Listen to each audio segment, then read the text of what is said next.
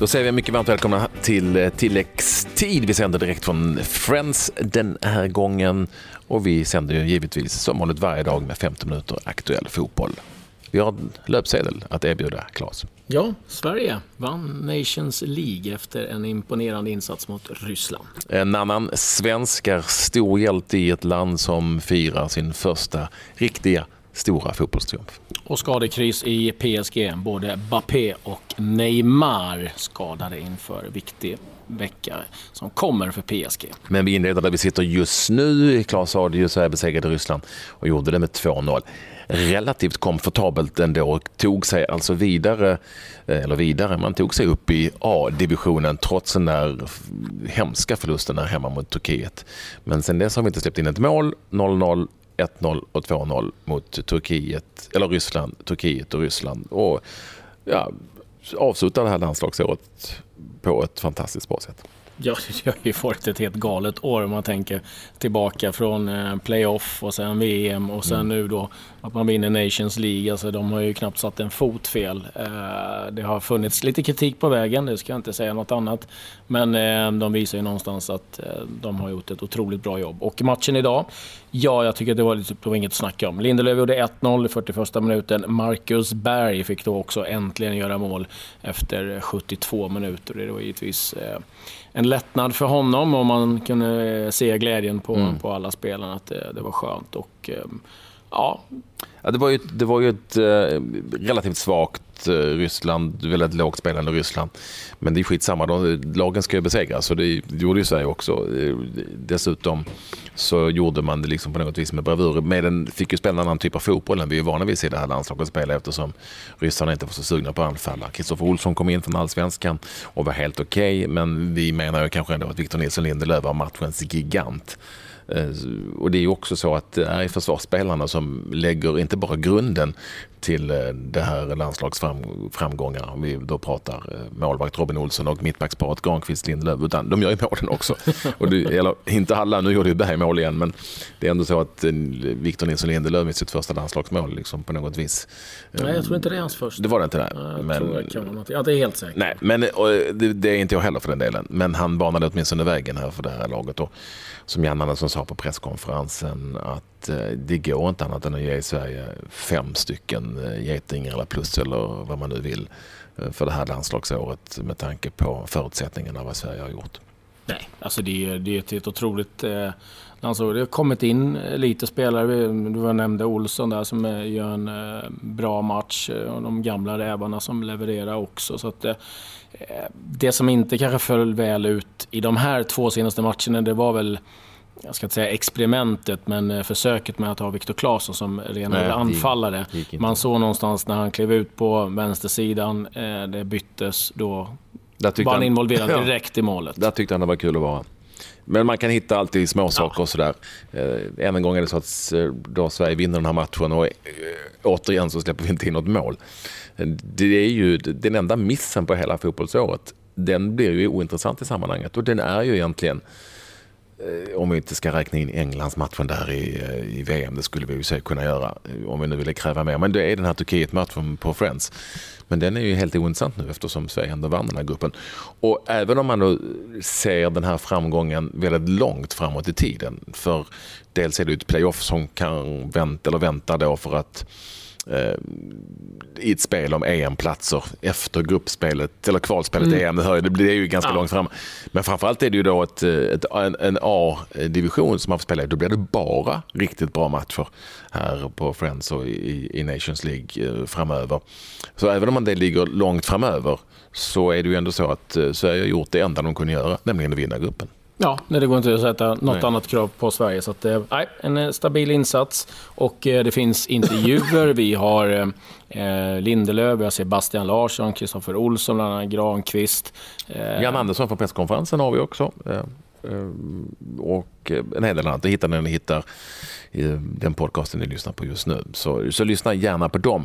Och tittar vi till eh, hur Nations League-grupperna nu slutar, eller de lagen ja, som är vidare, det kan du ta då. Vilka kan vi ta lite resultat först? Ja, det kan vi, kan ta lite resultat, för det var ju faktiskt en del eh, avgörande matcher på annat håll. Skottland-Israel, eh, det var en ren gruppfinal liknande som vi hade på Friends och där vann Skottland 3-2. Eh, James Forrest, han eh, hängde in tre mål så att eh, han kan gå och lägga sig ganska nöjd den här eh, Eh, kvällen. Serbien-Litauen 4-1, Montenegro-Rumänien 0-1.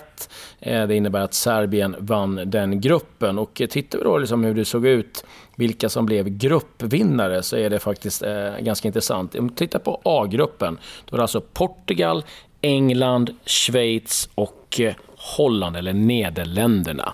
I grupp B har vi då Ja, där ju, finns ju då Sverige tillsammans med Ukraina, Bosnien-Hercegovina och Danmark. Mm, I grupp C, Skottland, Finland, Norge, Serbien och så din favoritgrupp. Ja, min absoluta favoritgrupp den, det är där eh, vi då hittar ett slutspel mellan Georgien, Vitryssland, Makedonien och Kosovo. Denna fantastiska fotbollsnation får vi ändå säga. Den är ju relativt ny och den är ju väldigt liten och har oerhört små eh, förutsättningar. Nu besegrade man, eh, vann man ju sin sista match mot Azerbajdzjan med 4-0 här och tog då en ganska komfortabel gruppseger. Arben Seneli, som ni alla minns, Elfsborgsspelaren, han är ju svensk, svensk mm. med Kosovo-pass och Kosovo-föräldrar. Gjorde tre mål mot Azerbajdzjan och han har också varit väldigt framgångsrik under hela det här kvalet. Och denna lid, det finns ju en dokumentär som ni säkert kan googla fram eh, med Tord Gripi när han var assisterande förbundskapten. Så där får man se vilka förutsättningar det är som gäller när Kosovo som en ny fotbollsnation då, eh, tar sig framåt. Det, det, här är en enorm, det är, det är fest hela, hela landet upp och ner vänt. Det är en enorm fest där nu eh, efter deras gruppseger i Nations League. Och det här är också en liten del av det som är väldigt bra med mm. Nations League. Det vill säga att den här typen av nationer, Finland, Kosovo, Norge, på det här viset då kan bakvägen ta sig till EM. Kosovo, Georgien, eh, eh, vad sa vi? Det var Makedonien, Makedonien och eh, Vitryssland. Vitryssland. Ett av de fyra lagen kommer att spela nästa EM-slutspel. Mm. Ja, det är häftigt. Och från C-divisionen då, Finland, Norge, Serbien, Skottland. Det hade varit fint med Finland-Norge-match där. Det hade varit ja. någonting att... Stackars, eh... Jag hoppas lite på de stackars finnarna som aldrig varit nära. Nu är de ju halvnära på något vis. Ja, de är halvnära ja. i alla fall. Eh, lite övriga nyheter och eh, vi får nog ta den som eh, eh ger mest eko runt om i, i världen och det är just det att eh, PSG eh, står inför rätt tuffa eh, skador. Både Neymar och Kylian Mbappé fick kliva av. Neymar i tårar, en befarad ljumskskada. Och de möter alltså Champions, eller Liverpool i Champions League. Och det där är en match som kan vara väldigt avgörande för PSGs framtid. Och att ja, skulle de två saknas så är det ett enormt avbräck mm. givetvis för PSG som, eh, ja, de eh, springer iväg eh, väldigt lätt i ligan, men det är ju Champions League som gäller för deras del. Så att, ja, det blir några svettiga dagar för PSG och deras fans. Ja, Hammarby, och vi pratar, pratar allsvenskan då, är ute. Det, det är ju silly season har redan dragit igång och nu sägs det, som det var prat om tidigare, att man är på väg att värva Dennis Widgren då från eh, Östersund, ytterbacken, eftersom Neto Borges brassen, Hammarby-brassen är sägs vara på gång ut. Vilken klubb var det? Brighton, Brighton faktiskt. Och träffar dem eh, och kan bli aktuellt med en övergång till januari vad det verkar. Och eh, det är också så att eh, IFK Göteborg nu har börjat sondera terrängen med eh, Mattias Bjärsmyr yep. om en återkomst och eh, han eh, stänger absolut inga dörrar. Det är också så att i Turkiet håller man nu också och tittar till eh, antal utlänningar, så man kommer minska från antalet då 12 till 8 så att det, är klart att då börjar klubbarna redan nu kanske börja sålla mm. ut eh, en del av de utländska spelarna de har. Så att, eh, jag skulle nog inte tippa det helt omöjligt att eh, Bjärsmyr kommer tillbaka till IFK Göteborg. Och helt omöjligt är det nog inte att David Moberg Karlsson ser sig om efter något alternativ ute i Europa eftersom han gjorde en väldigt bra allsvensk säsong och Sparta Prag sägs ligga närmast till hans för eh, den eh, snabbfotade yttermittfältaren i IFK Norrköping. Mm, lite övriga nyheter kan jag också berätta då att eh, Chelsea nu har erbjudit eh, en N'Golo Kanté ett femårskontrakt värt 290 000 pund i veckan. Han ligger nu någonstans runt 150 000 pund. Och eh, det mesta talar enligt uppgifter för att N'Golo Kanté kommer att skriva på. Eh, sen är det faktiskt, det är i stort sett på dagen, fyra år nu till eh, VM startar i Qatar och de är i full gång med sina eh, byggen av stadion, åtta stycken.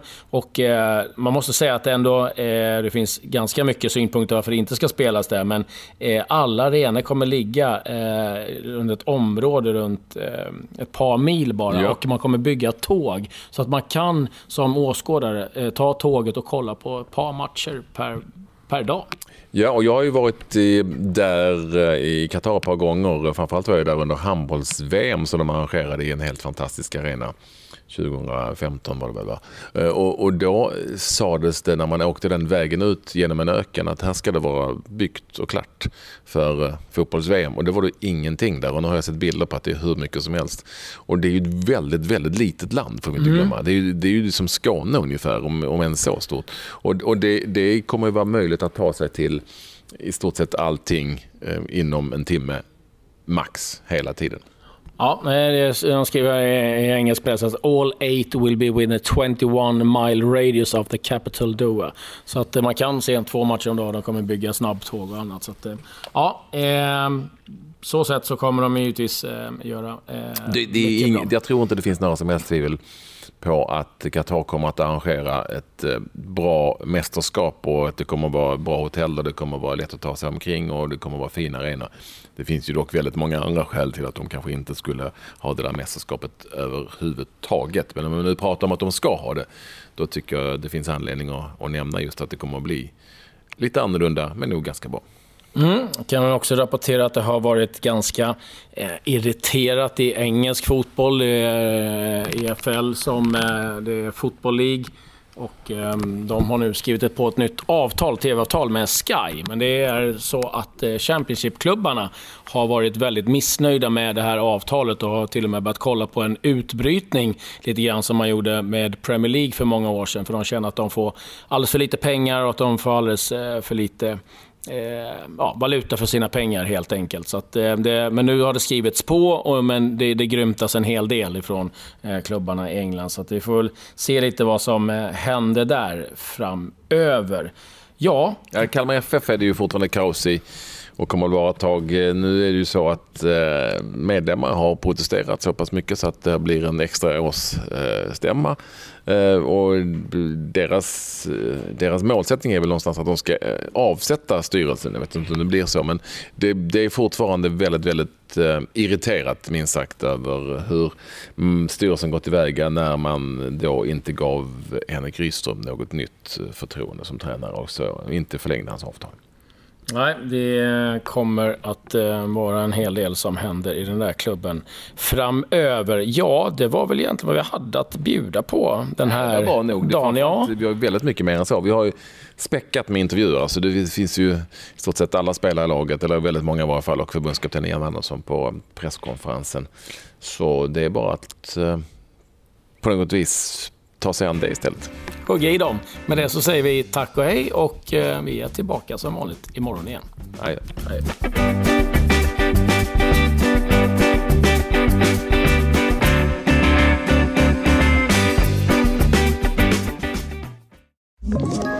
Ett poddtips från Podplay. I podden Något Kaiko garanterar östgötarna Brutti och jag, Davva, dig en stor dos skratt. Där följer jag pladask för köttätandet igen. Man är lite som en jävla vampyr. Man har fått lite blodsmak och då måste man ha mer. Udda spaningar, fängslande anekdoter och en och annan arg rant. Jag måste ha mitt kaffe på morgonen för annars är jag ingen trevlig människa. Då är du ingen trevlig människa, punkt. Något kajko, hör du på podplay. Därför är gardinerna.